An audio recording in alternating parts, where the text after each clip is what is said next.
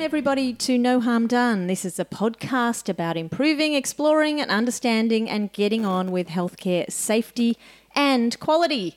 And you're here with your hosts, Kathy Balding and Cathy Jones. Balding and Jones. Hello, Balding. Hello, Jones. Lovely to be here once again. Yes. We made it to three. Number three. Yes, we is, did it. Is three, three out of three? That's right. Yep. three and fine episodes. So the podcast is, of course, designed to help you, giving you tips and ideas to perhaps save you time if you're on a quality manager or quality journey of any type. And uh, what have you been up to for the last month, Balding?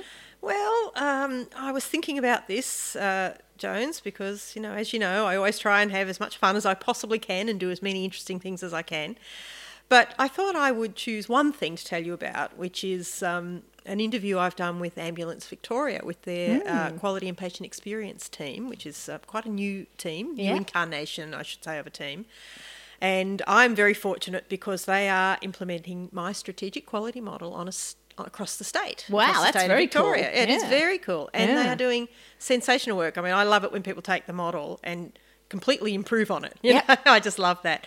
So I thought I would mention it because uh, there's a link to the interview on my website, kathybalding.com, okay. and people might be interested in. Yeah. They're just in their early stages. Yep. But you know, I love it when people are prepared to sit down and say, "Look, this is what we're doing, and this is what we're trying, and that might not work, but we're going to give that a go, and this Hmm. is how the executives leading it, and this is how we're we're linking with people out there in the field who are you know doing the doing the do every day. Yes. So hopefully people will find that useful in their own uh, organisations. So Oh, please feel free to have a listen. Yes, I'm I'm full of admiration for what they're doing. Very Yes. nice to hear. And one other thing, Jones. Yeah. Last time you said you were looking for inspiration about us and elsewheres. Well, I realised during during the course of the last month, there's only one thing we can call our St Elsewheres, and that has to be St Catherine's. Oh, of course, St. Catherine's. What a great idea. Of course, it does. St. Catherine's Hospital or St. Catherine's, whatever, Yes. residential care Sanatorium. centre. Yeah, we have all branches, don't we? St. Catherine's Day Procedure, St. Catherine's Primary Care Team, St. Catherine's Hospital in the Home. Absolutely, you, we've got it, baby. Every single possible care model you could possibly want. Oh, that's a great idea, of mm-hmm. course. Well, that leads us straight into our quality quandary for today. We need a very important worker in St. Catherine's, our health service. We have to have at least one of these people. And they're often called, they've got a number of different names, haven't they, these people? Oh, do they ever? And that's part of the problem, of course, Jones. Yeah. There is no agreed career path, there is no agreed job description, and there is no agreed job title for the humble but essential quality manager. Yes, so we're calling them generic term quality manager today, but of course, let's go through some of the other co- uh, possible terms. So we have performance improvement manager, uh, quality coordinator. Yes, quality director, Yeah. Patient experience director, quality Yeah. and safety coordinator, Yeah. executive director of the patient experience, Director of Innovation and Quality Experiences. Yes, something to do with accreditation. Now, I must say, my pet peeve here, I'm going to bring a pet peeve in right early, and one of them is you, if you've got a job title, it needs to be short. The longer the job title, the more annoyed you get as you increasingly have to remember which order the words go in. But also, you know, you start to abbreviate it to an acronym. No one can remember your title. right. It's just it should be short. That's probably why I tend to default to quality manager, even though it's not a great term. It's term. not great, and I Mm. do too. And people will know if they they read my other stuff and look at my website. that- They'll know because they'll be out there saying, "Now, Kathy, I know you call them quality managers, and I do. Yeah. But in my books, I refer to them as quality system managers because Ah, oh, you I'm- add a word. I'm trying. I, yes. I don't approve. I knew you wouldn't be very happy with that, Jones. Mayor culpa. I'm trying to differentiate between the person who runs the system yeah, yeah, yeah. And the people out there creating quality care. Yes, and which is every- bit, bit everyone in our- minute. yes, which is everyone. Yeah. Yes. Yeah, yes. yeah. Or in fact, just the manager of the actual health service is probably the main person, but Precisely. quality system. Yeah. Yeah. A quality system person. Yes. A bit like the IT system Yes, person. And often the IT people get these convoluted titles as well because no one can quite work out what to call them. Exactly. Yes. Um, it is very interesting. What I was thinking about today is that we have lots of people managing our financial systems in organisations, those accountants or financial analysts, and we never expect them to make the change, do we? We never ever You expect so them right. to fix the financial No. problems. We just expect them to report on them, tell Yes. us what our numbers are. Yes. And that's all. We never. I, I want one of those jobs. Well, Yes. ac- actually, I don't. But, you know. Well, I use this analogy a lot, um, Jones, particularly when I'm working with boards and executives, and I say, you know, you, your finance person creates the system and the tools and the reporting, and their job, I think, is to give managers in particular every opportunity to manage their budget as well as they possibly can, but they can't make them. no. and similarly, a quality manager needs to give um, uh, leaders and middle managers and staff every opportunity to create high quality care and then to monitor and measure how well they're doing with that. But they can't make them. No. And I think while whilst we hang on to that as a model, uh, those roles are never going to be as fulfilling as they should be. And you're always going to have people running away from you in corridors, which happened to me all the time when I was a quality manager. Uh-oh. And hiding in Mind cupboards you, to I, get away I, from I me. tend to run away from the financial people. Yeah, but that's maybe that's just me. but I think it's it's really true because sometimes it's just too easy to say, "Oh, there's this kind of projecty thing, and you know we've got no one to. I don't want to assign it to Fred. He's in charge of his ward. Let's uh, let's give it, let's give it to Balding, the quality That's manager. right. and it lands on Balding's desk. Yeah. And then mysteriously, everyone disappears, and there's just Balding and the new project. Yeah, know? Balding and the new project. Balding, who has no responsibility for the 30 people who are supposed to implement this project. They don't report to Balding. Somehow, Balding is supposed to get this project done. Like magic. So every quality manager needs a magic quality wand, of course. Yes. It's the only way. Yes, it would be helpful. So, so that we should say that that the we've named this episode episode three. Uh, congratulations, you're now a quality manager, and we know that that can happen in many different ways, Jones. Yeah, well, look, that's the most common way I think that people get told. it's like, we think you're really good at quality. Up till now, you've been managing a ward, or you've been the chief physio, or you've been the health information manager, and you're really good at this quality stuff. Congratulations. you're now the quality manager. We've got accreditation in three weeks. Yeah. So away you go. Have fun. Yeah. Uh, it does Don't happen that me. way. It does happen that way. No, there are some really dedicated career people There are who are quality well, managers. Well, you're looking at, at or listening to, to two of them now. Fortunately, this is our choice. We choose this uh, vocation. we do. But a lot of you out there may be listening just precisely because you did find out just last week that it's now your job to be the quality manager. And um, I've one one early bit of advice, and I know you've got some bits of advice very shortly, Balding. But my first bit of advice is. You are the expert now, and you will get along a lot better in this job if you even just pretend to be the expert in this area. Don't don't sort of show anyone that you don't know what you're doing because you've actually got a reasonable amount of power here without even knowing anything. So just pretend you're the expert. T- tip number one. Now I'm going to ask you, Balding, what would you wish that you knew when you first started? Oh, well, I don't know about the pretend thing, Jones. I'm having a bit of a, a struggle with that, but anyway, I'll, I'll process that and I might get back to you on that. I wished, I, well, I wished I'd known a lot of things because when I started out, I was, I was actually extremely lucky because I was part of a statewide push for um, standardised quality systems, which happened in New South Wales over three decades ago, Ooh. may I say. And as part of that, we But they, ha- but they haven't achieved it yet. we well, you know how it is. It, it's a it's a, it's a Mount it's a Mount Everest, It's a isn't it? you long-term know? project. It- oh yeah, it is. However, that particular push, um, it was pretty good. It had a lot of good things about it, and that wouldn't be out of place now. But we got some training. Those of us who got regional um, coordinator roles, uh, which which I really was very fortunate to do because it kind of kicked me off in quality. We got some great training, and actually from ACHS at the time, and so I mm. was lucky, luckier than many of the people I work with mm. now who get really nothing. What I wish I'd known is how to uh, craft my role and put some boundaries around it, which is very much what we were mm. just talking about, and to no- negotiate that with my boss. I had no idea how to do that. I n- had no idea I should do that. But when I see people now, I, you know, I, I call it the begging, bargaining, and brooding business. You end up begging and bargaining. And then when you don't get people to do what you want to do, you do a lot of brooding, which doesn't make for a happy person, Yeah, you know. yeah. So um, I I think that the smart money is on negotiating with your boss and saying, What are my deliverables and what are your expectations? And let's be really, really clear because when that project lands on my desk, Yeah. is that a priority? When you have said that my deliverables and my priorities from your perspective are these other things. Yeah, that's right. And then Yeah. at least you can have the conversation. Mm. Otherwise, I think you can just you can just be completely at the mercy of everybody, mm. and it's not. You don't get to do what you want to do. You don't enjoy your job, and then someone higher up the food chain might suddenly say to you, "Well, you're not doing what we wanted you to do," mm-hmm. and then it's a terrible situation. You know. Yeah, that's really important. What I would say is that you need to find out what your boss wants you to do. And I mean, a lot of people who are good at managing up will already know that's a key thing.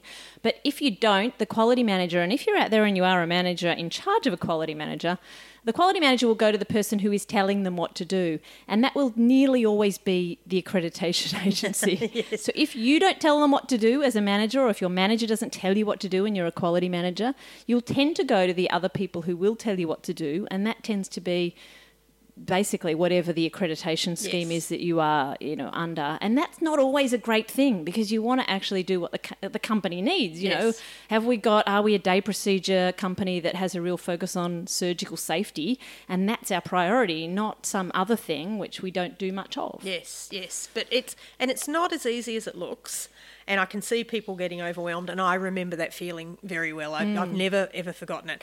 Just so, just to put a little bit of structure around it, I was I was wondering how to do that, and I went back to Juran, which dates me terribly. Not that I actually remember Juran. Those of you who are out there laughing because no, he no, was. because we think you're talking about Duran Duran, no, which also dates us terribly.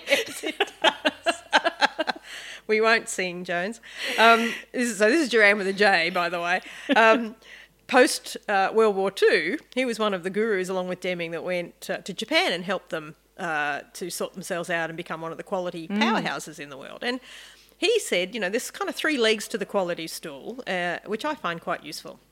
There's quality control, there's quality c- improvement, and then there's a thing he calls quality planning, which I, if you mm. read a little bit about it, it's kind of the strategic element of quality, which I call strategic creation. What are we actually trying to do here? Mm. Now, I think what happens is that people get stuck in the quality control. Yeah, yeah. And then the quality improvement for the quality control. Oh, Yeah, we've got yeah, a gap yeah, in our compliance, so we have to improve or change something to close the gap. And if that's all your job is, and if that's what you like to do, that's great. But if you want to be part of the strategic creation part of it, Mm. you have to deliberately set out to do that, or you will just get stuck in the quality control. And I think a lot of people find themselves in the quality control element, which is basically your accreditation, compliance, Monitoring your stuff. company Yeah. compliance, your departmental compliance, and and suddenly this is not the job they thought they were going to have. No, it's nowhere near as fun as when you're doing the not. more proactive stuff It's that you go to a conference and you see this wonderful project on falls prevention and you want to strategically bring it in Mm. and instead you find yourself sort of stuck on just the risk reduction or the the control. Yeah. Exactly. So, perhaps you know some of you out there thinking, "Oh, I hate my job, but I, I want still want to be involved in quality." Perhaps if you could think of it like that, is it that you're too stuck in the control and you Yeah. can't find a way out, or you haven't been able to, to think about it like that? And maybe you can do some ne- negotiating with your boss around that. Mm, And your boss will have something in the strategic area that they want implemented as well if you could just delve in and Yeah. find that. Yeah. Very, very good point. So I'll give you some practical tips. If it's your first week as a quality manager, and, and let's face it, no one listens to this podcast except probably new quality managers. Who knows? Who knows? I have a uh, I have 45 hospitals uh, that I look after, and at any given time, uh, the 45 quality managers out there, all with different names and titles, but there are 45 of them. There's a good turnover of at least five at any one time are really quite new. And so we have a program at uh, Healthscope where we run them through a 16 week program, and it's just a teleconference once a week on a topic each week. So I'll just run you through some of the topics. Mm, great. So these are some of the things that you need to, as a new quality manager, make sure you've got on your list of things to find out about. So the first one is uh, do you have a quality plan for your organisation? So is there something in, in your organisation called a quality plan? That's the first thing. The second thing is do you have an audit program already? So if you come in fresh, there'll be some of these things already in place. So you just need to go find what's already there. If there's nothing there, great, you've got a clean slate to work with, and then you have to go to uh, to Balding's books to find out how to do it. Uh, but there's probably something already there. So go find out about your auditing program. Find out what quality indicators or key performance indicators or clinical indicators are collected. So that's a third thing the indicators or numbers that you collect around quality, like death rates or hemorrhage rates or whatever it might be. Um, the next thing is what meetings do you have to go to? And I Good just bring one. this up here. It's probably not the first thing you need to. You do need to find out about this at some point. What meetings do you have that you need to go to?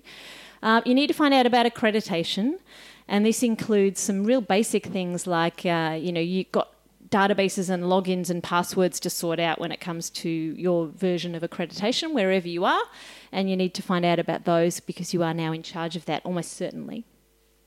You need to work out what sort of quality improvement system that you want to use for projects. So, is it a PDCA cycle that your organisation uses, or is there something else, a PDSA or something else?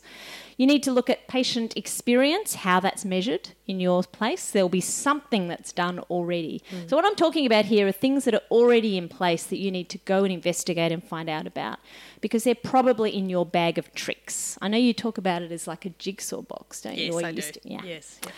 yeah. Uh, another thing to find out about is how you manage uh, clinical risks or incident reporting. So, that kind of side of things, risk registers, but generally just incident reporting systems is a really good thing to find out about.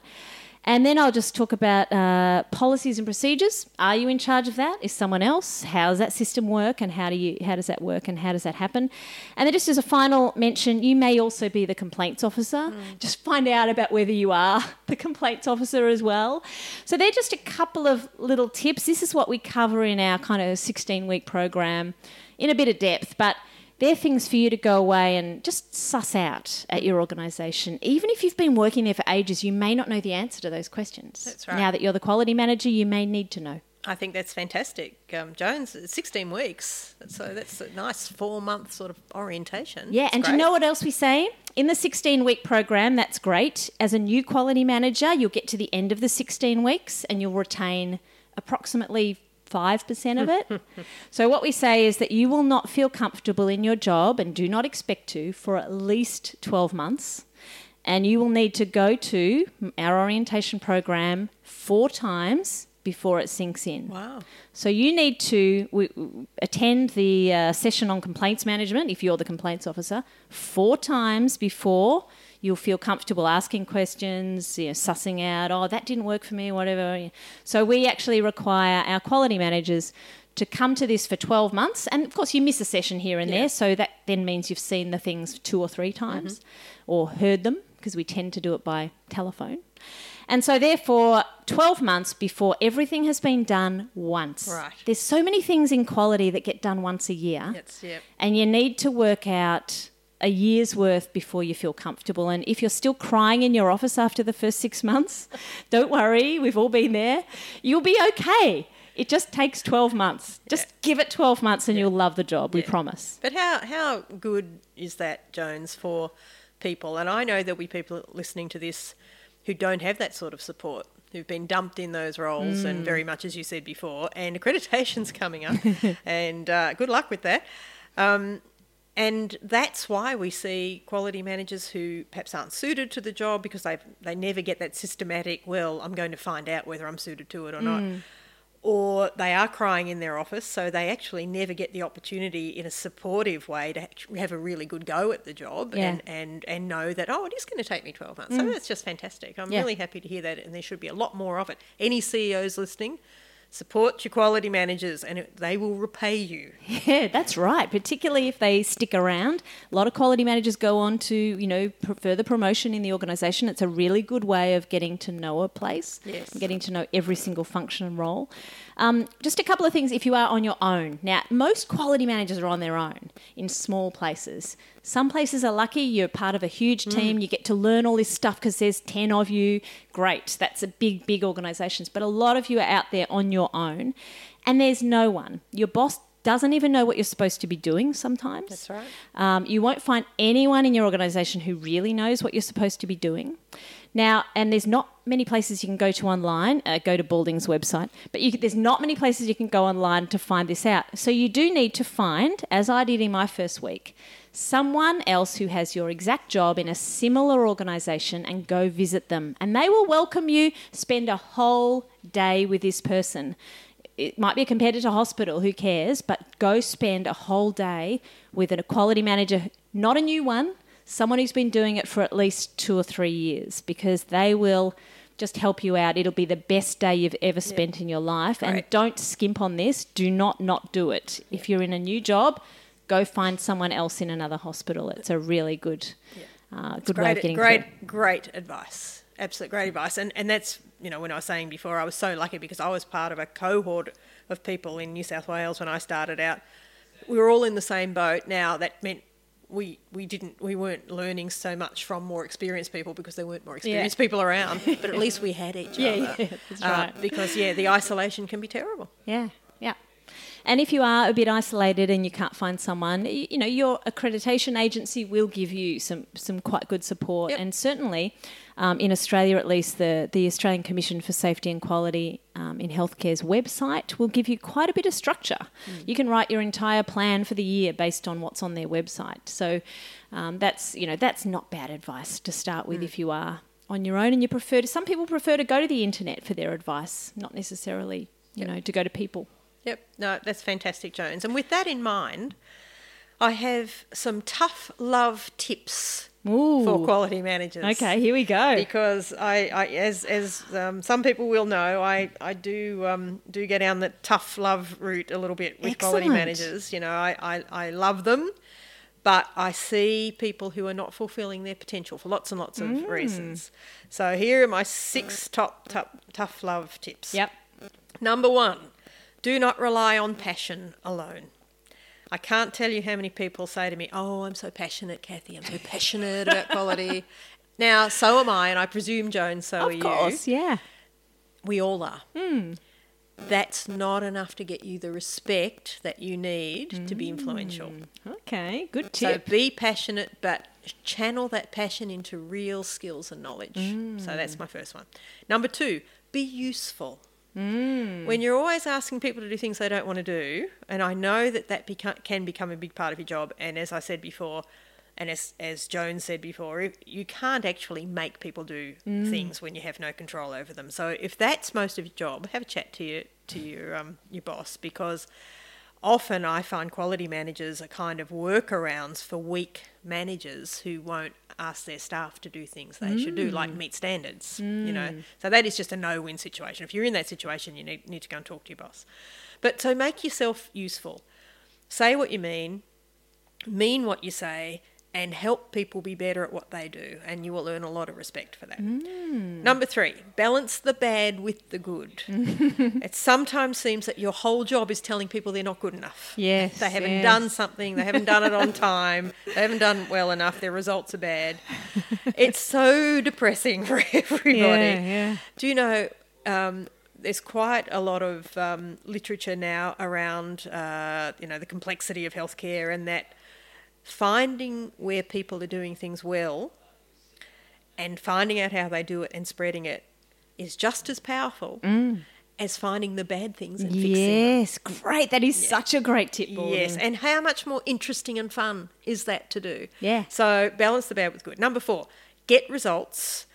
Whatever you do in your work, plan for some of it to be uh, some sort of implementation that makes a change, a, a measurable change. Because in health, we love results. In fact, in human Mm. ser- services more broadly, we love results. If people can see, oh, that was like that, and now it's like that. Wow. Okay. Yeah. That makes people sit up and take I've notice. proved it. Yes. Yeah. I, I can make a change or I can help other people make a change. The staff are better off, the consumers are better off. This, Yeah, and, yeah. and people will, will pay attention to that. Absolutely, measurement. We will talk about measurement in. Few, I've tried to resist talking Yes. about my favourite Yes. subject, which is measurement. But yeah, we'll talk about that in a later You've been very restrained, Jones. Number five, be easy to deal with. So I know what it's like because you've got all this stuff to try and get done, and accreditation's looming, and the department's yelling for stuff, and you you're the bunny that's running around trying to get it out of people. Please note our conversation before about how ridiculous that is. Um, show a bit of empathy for the people who are out there doing the do every day. They don't come to work to help you achieve your agenda, and you shouldn't expect them to. Yeah. If you help them create better care, mm. they will help you. Mm. So I know it's can I know it can be hard, and it's easy to get blinded by the stuff you need to get done, mm. but you know I do see many many downtrodden quality managers that don't have a lot of respect in their organisations because they're always um, whinging and and whining and kind of poking people in a very annoying way, saying you got to do this and you got to do that. Yeah, you've you got know? to you got to think. You know, this this person's asking what's in it for me. Exactly. and you got to you got to find that what's in it for them, Yes, yep. and then appeal to that. You know what? This project that you've just half finished, it'll really save you time, Yeah. and it'll avoid this frustration, and your staff won't whinge about this if you fix this. Exactly, What's in it for them? What's in it for their their improvement? Yeah, that's where the smart money is. And number six, have more fun, people. I know, I know it's hard. They're hard jobs. I totally get that. Jones and I are the people who actually really do get that. Yeah. But things that are interesting and quirky and creative catch, capture people's attention way more than the dull and bureaucratic. Yeah, so yeah. get your facts right, absolutely, but have a bit of fun with it. Mm. Yeah. That's so great. I love those tips. They're fantastic. Thank you, Jones.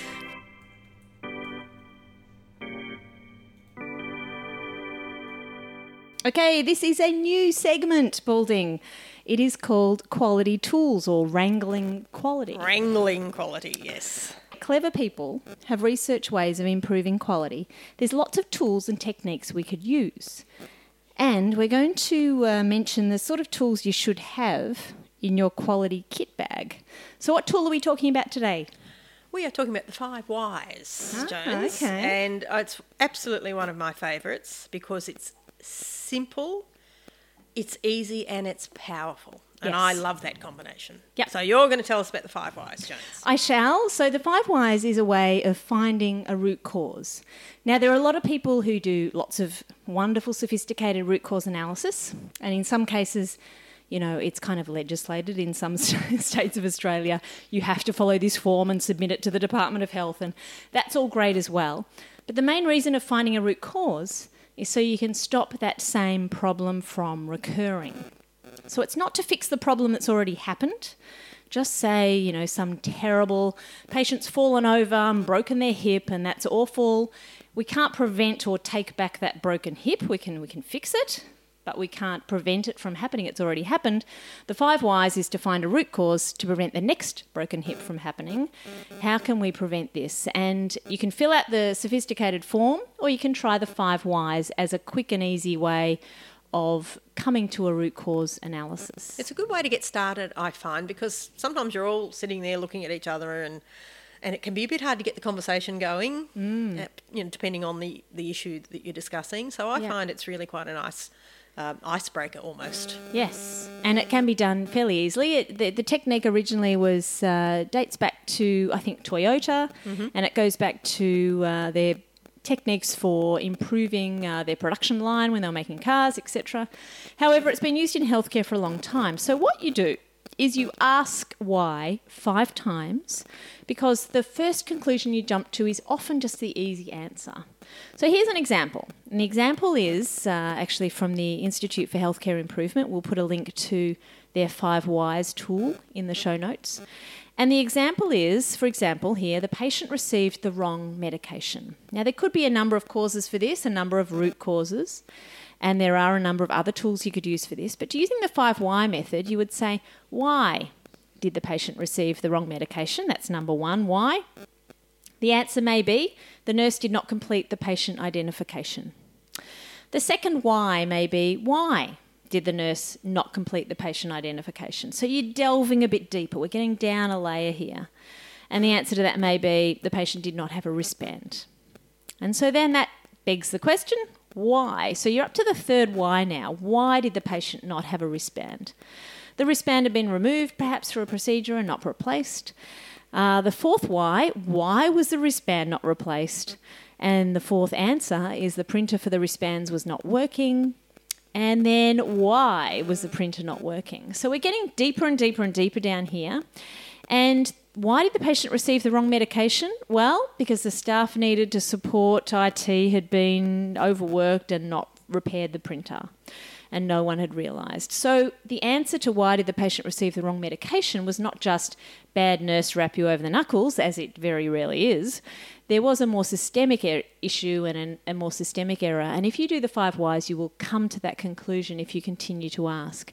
Now, sometimes it's not always five, sometimes it's four or six, but roughly five whys will get you to your answer. Yeah, that's great, Jones. And as people can hear, those of you who haven't used it, I know a lot of people listening would have used it um, either as part of a broader approach to root cause analyses or on its own for you know simpler problems that people are trying to solve. It doesn't have to be overly complicated. Yeah. That's the nice thing about it. It's very straightforward. It also, I like it because uh, even in a workshop, um, if I'm facilitating something, people often jump to conclusions about things. Oh, this happens because of that. And Yeah. it's just a nice way to bring people back and say, well, mm. hang on, let's just work through the five whys mm. and see if that is so. Yeah, it's a really good way of overcoming resistance. So if mm. you're introducing a new program, say for example you're saying, you know, uh, you have to improve your your bedside handover, for example, and someone says, "Oh, I haven't got time to do that. That doesn't work," and then you can ask. Well, let's go through the five whys. Yes, You know, why? Yeah. Why doesn't it work? Yes. And that forces a person who's just introduced an obstacle to say why it doesn't work. Hmm. And then you can go, well, but but why? So if they say, well, I don't have time for that. Well, why don't you have time? Yes. Oh, because the forms we fill in are too long. Yes. Well, why are those forms too long? Oh, because they got given to us by this doctor. Blah, blah, so you start to sort of delve into the actual reason, which gives you a solution. It also gives the person making all the noise sometimes a way of coming up with their own solution. Mm, yes, yes, it's a nice way of identifying bar- barriers without sort of making it too confronting. Yeah. I think. Yeah.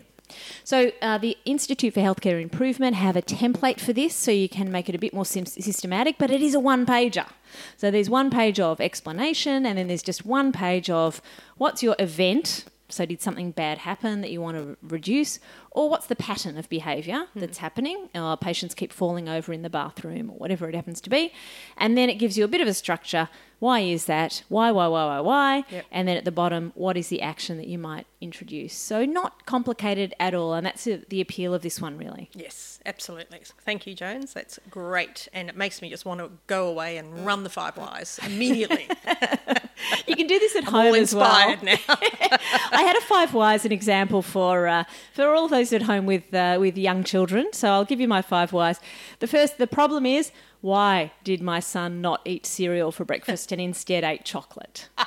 okay, so that's your problem. or chips. Yeah, chips or chocolate.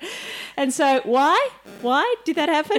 Because there was no cereal in the cupboard. Ah, Ah, why was there no cereal in the cupboard? Because when they went shopping, it was not on the shopping list. Why? Why was it not on the shopping list? And there could be all sorts of answers to this, but it was not on the shopping list because the parents typically don't eat the cereal and don't know that it's run out. Mm-hmm. Why don't they know it's run out? Because the child cannot write it on the shopping list. And so the solution there is quite different to telling the child that chocolate is inappropriate. the solution is therefore if your cereal runs out, little Jimmy, you write it on the shopping list on the fridge. We've introduced an improvement. There's a shopping list on the fridge. If you run out of cereal, you write it on the shopping list. and we're going to teach you how to spell cereal no, to, no, th- to facilitate that. as long as you've got a good phonetic and I have had the word S E R I A L written on my fridge and it, and it works quite well. Or perhaps an interpretive dance. you know. That's right. Depends how old the child is. But this does work at home as well. Excellent, Um, excellent. often, if you're demonstrating these techniques to people at your organisation, it works to do a humorous or more engaging example, but you can also go straight to the the patient just keeps falling over next to the bed because we're not answering the call bells. Let's do the five whys. yes. Um, so you know that that can also be helpful. So let's. I think we're we're done with that, but we Yes. have a related topic we're going to move beautiful on segue, to. So let's pause Really for a moment, and then we will give you our next segment.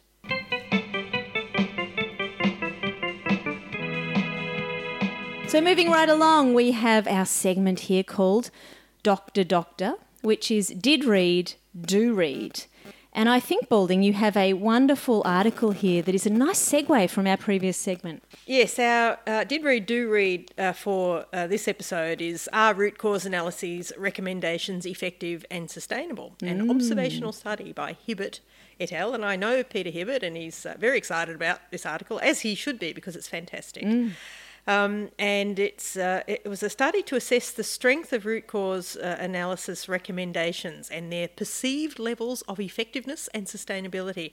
And many of you out there will be saying, "Well, I know what that means. I know that we seem to do the same thing over and over and over as a result of RCAs." Uh, and uh, and and funnily enough, we're not getting a different result. So so we we we have these recommendations with the best intentions, and we try to implement them, and then the same thing keeps happening. The same uh, issues keep arising. So we're not solving the problems, and it is it is a problem, and it's a bit of a bugbear of mine. So I latched onto this article when I saw it, and so basically what this team did, they between uh, 2010 and 2015, uh, they looked at um, uh, all root cause analyses related to sentinel events over that time in the public health system in the state of Victoria in Australia. And the type and strength of each recommendation in the RCA reports um, were, were coded so that they could, you know, get, uh, stratify them in terms of whether they were weak, medium, or strong and they were using um, a, a particular um, classification system, and we'll put a link to that on in the show notes. Yes, I'm Um, fascinated about this classification system. uh, y- yes, from the um, the Veterans Association hospitals, I think they were in, in the states. I think Yeah. they came up with this first of all, but I've seen it used by many different organisations, and I've uh, uh, uh, even seen some modified versions. Um, but basically, what it does is stratifies your recommendations into things like weak, which might be, oh, we'll change the policy. We'll run some training. Yeah. We'll remind people. Remind to do people about the policy. yes, or not to do something, you Yeah. know. And and they're basically quite weak, Mm. you know. Whereas strong might be something like, oh well, we'll change the setup of the room so it's much easier to do the right thing. Yeah, we'll So- move this medication with a similar sounding name to a different shelf from the one we keep confusing it with. Yes, absolutely. Yeah. Or we'll get some software that has a forcing function, and you know that's when you can't not put your date of birth in Mm. a form um, on a, a, a, a digital form because it won't let you go to the next field if you don't, even if you don't want to tell them your That's date right. of birth. So, that- so they're- classic they're, classic they're forcing function, making people put their email address in once and then forcing them to put it in the second time to Oh, make sure Make that sure it's, it's right. exactly the same as the Yeah, top that's one. a great example, actually, Mm. Jones. So basically, and you can read it for yourselves, but I just thought people would be interested to see how many or which which percentage of recommendations fell into each category. Mm. So, um, would you like to have a guess, Jones, of, of, Mm. of the 227 RCAs and the 1137 recommendations uh, associated with those RCAs? What percentage were in the strong category of those Ooh, recommendations? Do you reckon? Like, I'm just going to go for. I hope that it was over fifty percent in the strong category. Am I right? Am I Well, you right? have to be an optimist to work in quality, don't you, Jones?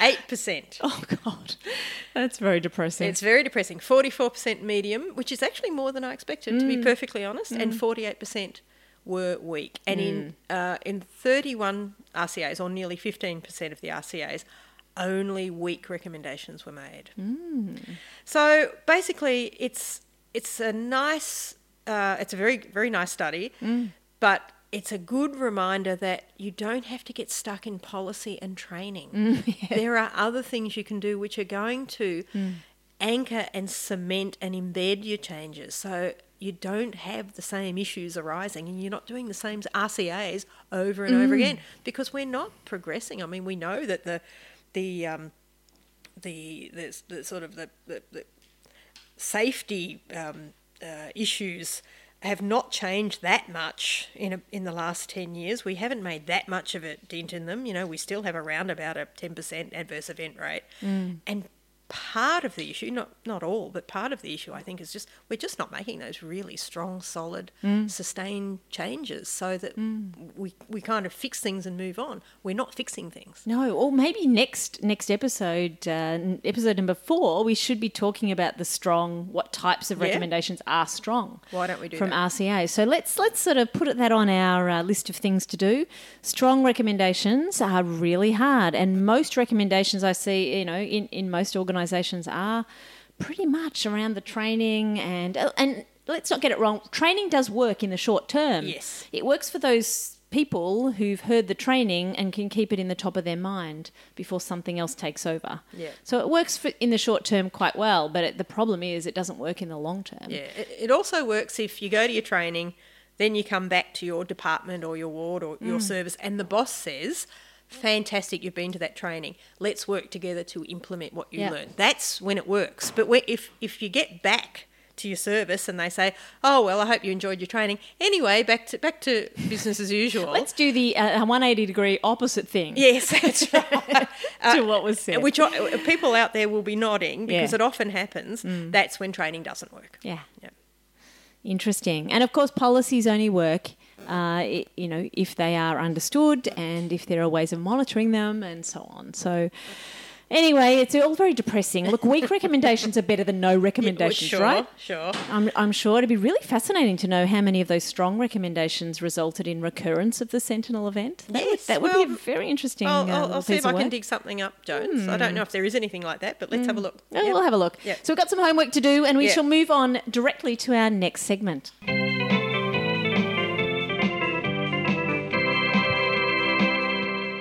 So here we go. This is The Point, the segment where we focus on patients, consumers, and their perspectives and the strategies to get people more involved in their own care.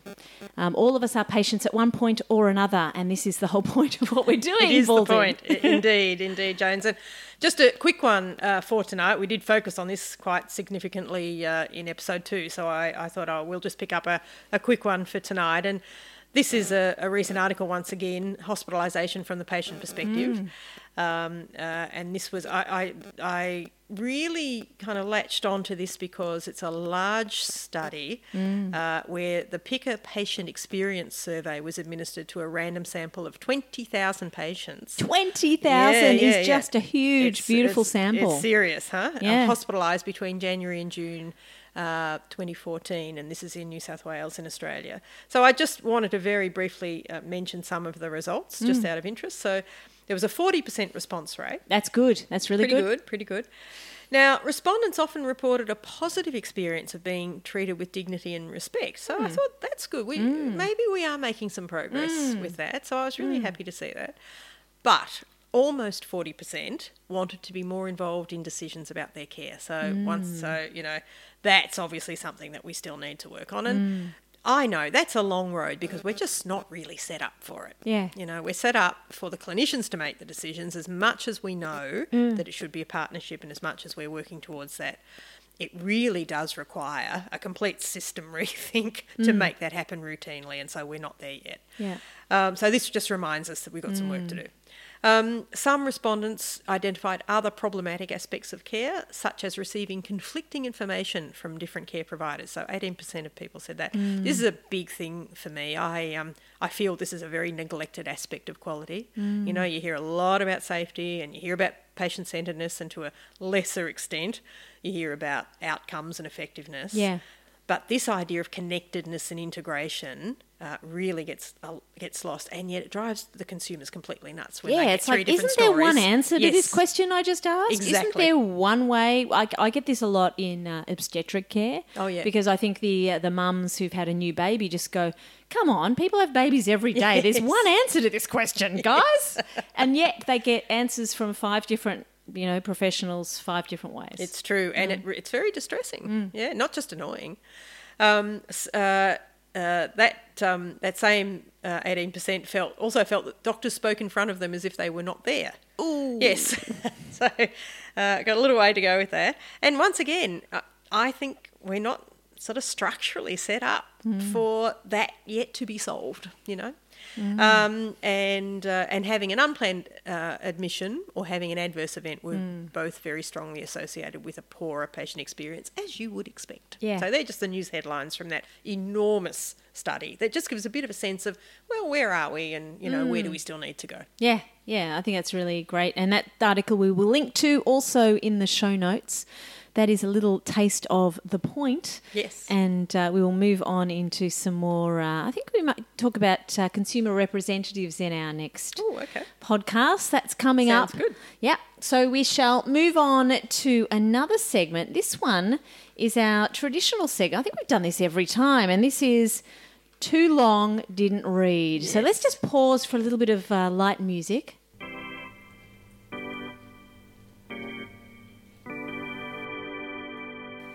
So, Balding, this segment, TLDR, Too Long Didn't Read, and, and I might say our beautiful music throughout our podcast, which I've forgotten to mention many times, has been, I think, recorded by a famous musician. Is that correct, Balding? I, I've I've heard she's incredible, but you know I, I, I I'm not worthy to speak her name, Jones. It is wonderful. It is it is a, a very much a beautiful, you know, memory of this particular podcast. There is no other music quite like it, and it was recorded by Balding herself. Ah, there you go. That was my contribution. It was this was all Jones' idea. So she's she's she's done all the intellectual input, and, and I've I've done all the sort of the, the the existential. Here's a little bit of music, and let's have some fun. It's absolutely fantastic. We've had nothing but positive reports so far on the music, and it certainly does indicate a change of topic. And the, and the topic now is look, there are a lot of articles out there that are just a bit too long to read. Your time is precious. You don't have time to open up every long report, particularly when, sadly, they often mention the same themes over and over again. And last time we talked about a residential care uh, investigation. This time we're getting a report from England on the same things, I think, Balding. Yes, yes. This is um, improving quality in the English NHS, a strategy for action, and it's a 2016 document. I quite like it, and I refer to it quite a lot because it's um, uh, it's it's. Uh, amongst others, Chris Ham and Don Berwick, uh, authors, and you know these people are you know seriously uh, um, uh, uh, credentialed when it comes to talking about this sort of thing, and they're basically saying, okay, where should the English NHS go from here with their uh, with their quality system and their quality approach? And there's some things that we can all learn from it, I think. And I do like it. It's very clear-eyed approach to look. You've actually got to know what you want to achieve, you know, because it's really difficult to run a quality system successfully if you're not targeted at specifics around what, what's the quality of care you want to provide. And we need as many reminders of that as we can get, I think. Um, and they also say, look, you know, inspection, which we might call compliance or accreditation, it's an important part of it. But it's it. They say this should not be confused with improvement, you know, and it's a bit like they they call it quality assurance. A bit, it's a bit like the quality control I mentioned before. And actually, they, they call it weak. Yes, they which is what we've been talking about with Yes. our root cause analysis recommendations. They actually say reliance on inspection is a bit weak, Yeah, guys. Yeah, it is. You know, we- it's a bare know. minimum. We know we know that Yeah. because you know most, if not all, and I can't put my hand on my heart and say all, Mm. but um, I can say that most uh, organisations that have been subject to a public inquiry have been accredited Mm. all, all all around the world. Yeah. And perhaps we could talk about that sometimes, sometime, Jones. So, so there, there are just a few things that they have noted when they've looked around the world and said, look, what are the things that high-performing health services do? So I thought uh, I'll just um, just briefly skim through them because if people are thinking about their quality system and thinking about where they want to go with it and whether it's achieving what they want it to achieve, what, what they'd like it to achieve, this is a bit of a checklist for you. So, does it have specific and quantified goal, goals for improving care linked to a compelling vision of the future? So, what do you want to be like in a year's time at point of care? What do you, what do you want your consumers to actually be experiencing? And then systematic, transparent measurement and reporting of progress in delivering these goals. Mm, Oh, measurement comes in here. Measurement yes, is yes, critical. Yes, yes, critical, really critical. But of course, it's easier to develop your measures if you know what you want to know, if Mm. you know what you're trying to achieve. You know, so uh, the third one is cultures in which quality and safety of patient care are valued, and leaders work together to bring about improvements. a commitment to listening to and learning from the experiences of patients and carers, and assuring their full participation in design, redesign, assessment, and governance. Continual reduction of fear in the workforce, which I find a very interesting one, but probably very relevant, and engagement of the workforce in the design and redesign of work and processes. The use of an established method of quality improvement, supported by training uh, at all levels of staff and leaders. So That's that- interesting, you know. They they talk a lot about having a framework for quality improvement. The thing I like the most about that is they don't say like everyone else does. You must use the PDCA No, cycle. they don't. Like, uh, and that's for another podcast because I don't like it. Yes, yes, Anyway, but they do say you need a method you do. that everyone knows. This is how we follow the pathway for improvement. Yes, and, and, and essentially, you know, any improvement method is uh, what are we trying to achieve? Where are we starting? Um, what do we need to do? Uh, do it. Did we do what we set Yeah. out to do? Here's the recipe for what you follow if you're trying to improve something. Yeah, yeah, And and I always say, you know, if it doesn't have to be complicated, it doesn't have to be fatty or jargony. It just has to do the job, whatever quality improvement system you use. And then um, clinical leadership, teamwork, and engagement, and boards and senior leaders who accept personal responsibility for quality and safety, and themselves develop deep expertise in quality improvement, which I am a great advocate for. Now, I don't expect all the board members to develop deep expertise, but executives out there, I reckon that if you knew 10% more about the nuts and bolts of sustained improvement, that your organisation would make a big leap. Yeah, deep expertise. I Mm. feel like that's a step too far. I was I was right with you till then, Baldy. I'm going board members with deep expertise. You know, uh, I think that's uh, that's a high expectation, isn't It, it? it is a high expectation. Obviously, yes. high performing organisations will have some of this. Yes, and it like may if be- you're on the board, for example, Baldy. It may, it may, it may be, it's a terrifying thought. It may be maybe one or two people on, on a board. right, yeah. But I'm, I'm, I'm, I'm all for executives and, uh, you know, I, when we t- say deep expertise, I guess we'd have to kind of explore that. But Mm. just knowing what it takes to put a sustainable change in place in their Mm. organisation, even understanding that would just be so helpful to all the people down there trying to do that every day. Yeah, yeah, yeah. You know? yeah, how to manage resistance, what to mm. change Yep. management techniques. Yeah, yeah. Wh- Which which of your systems are the ones that are really powerful when it comes to change? You know, who needs to pull what lever? Just that Yeah. sort of thing would be really helpful. The thing I liked about this document altogether, that it's it's a long document, but it's kind of inspiring. It's kind Yeah. of a it's more of a it's more of a here's the framework and this is the way we work. It's not bureaucratic as such. No. It's more a kind of you know blue sky inspirational document which i find don't doesn't come out of the nhs in england that often. It's it's more we're introducing this department. It's got 30,000 people. We will inspect you that, that's kind of the, the experience i have of the nhs Well, this is the King's Fund, and I find that the King's Ah, Fund yes. do tend to be a lot more pragmatic, Right, yeah. uh, and uh, and really beautifully evidence based. But all their stuff's very very easy, Yeah. easy to read and easy to absorb. So, um, and once again, neither Jones nor I get any kickbacks, unfortunately. But if anyone out there is thinking about, it, um, uh, we we just recommend what we think is helpful and, and useful. Yeah, and we did say this was too long, didn't read, but Yeah. actually it's it's a really easy read. Yes. It's a nicely laid out document. It only is about 25 pages Yeah. or so. Yeah. It's not a bad it's not a bad document. I, I think out of all the TLDRs that we've talked about in 3 week, Yes. 3 week 3 episodes, this is my favorite because this one is just a just a really nice easy not too much jargon in here actually. No, there's not. Yeah. No. Yeah. Mm.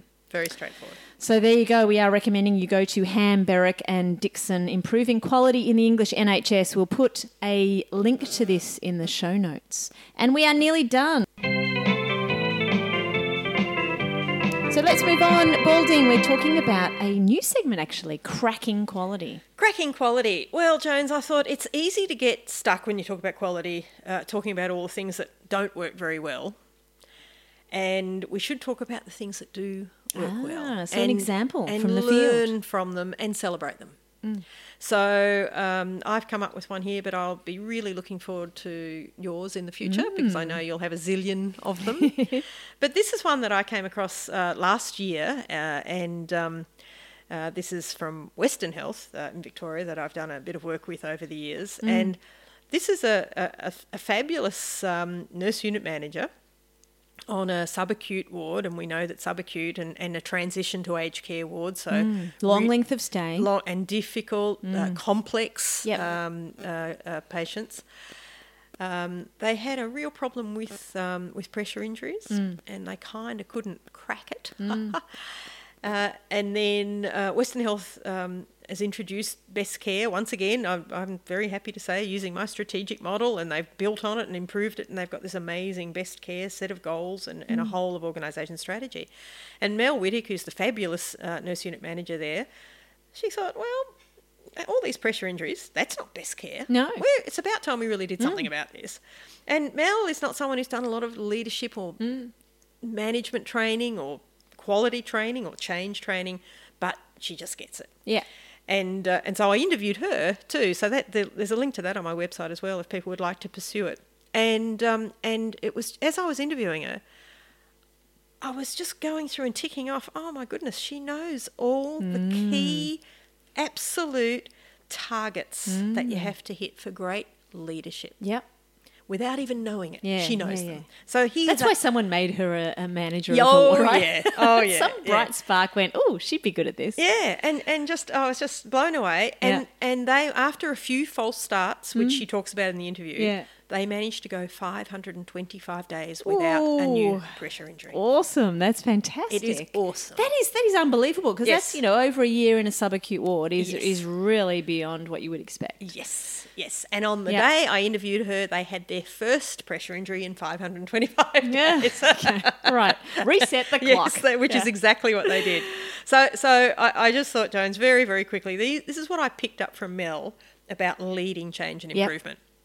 Start where you really are. Don't sugarcoat it. Mm. Be really clear. Get your data. Don't pretend you're anywhere but where you are. Here's our baseline. The only way's up. Yeah, that's right. Don't sugarcoat mediocrity, but don't dwell on it either. Is what I fo- found. Mm. We're moving Mel. swiftly away from Yes. this baseline. That's exactly. then start where they are. Work with your staff. And this is very much what you were Hmm. talking about before, Jones.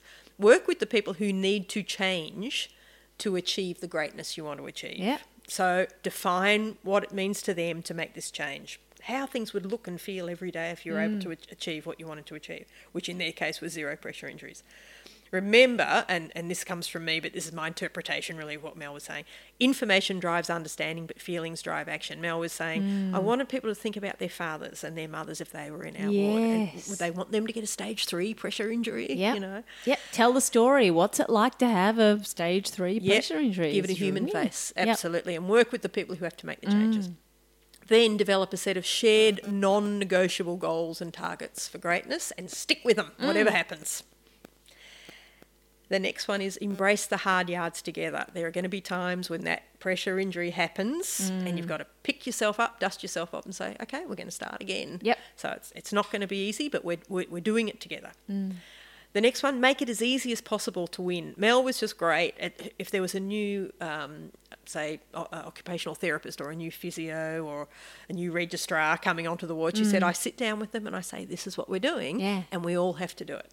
So this is about, I'm going to make it as easy as I can for you to do mm. that, Yep. but you've got to play your part And well. that's also not letting allowing it to drop off through attrition of Yes. staff. When staff turn over, that's really hard. Yeah. That's definitely a, a trigger point or a risk point. Yeah, it is, And sounds yes. like she really approached that well. Yeah, yeah, absolutely. And then model the behaviour you want to see in the team. You know, Mel said if something needs to be done, a piece of equipment needs to be um, got from somewhere or moved, or something has to happen to prevent that pressure injury for that person, and there's no one else to do it, I do it. Yeah. I don't wait for someone to turn up because I'm part of that team too. And so just modelling that great behaviour. Yeah. So I just thought they were terrific, lovely, simple, but so powerful. Um, lessons in leading change Yes. on the ground. Incredible leadership. And leadership is the way that all of these things happen. Yes. No, it's not that simple, but you know, that sounds amazing. It'd be great to have some more examples. We shall bring you some more examples in the We will.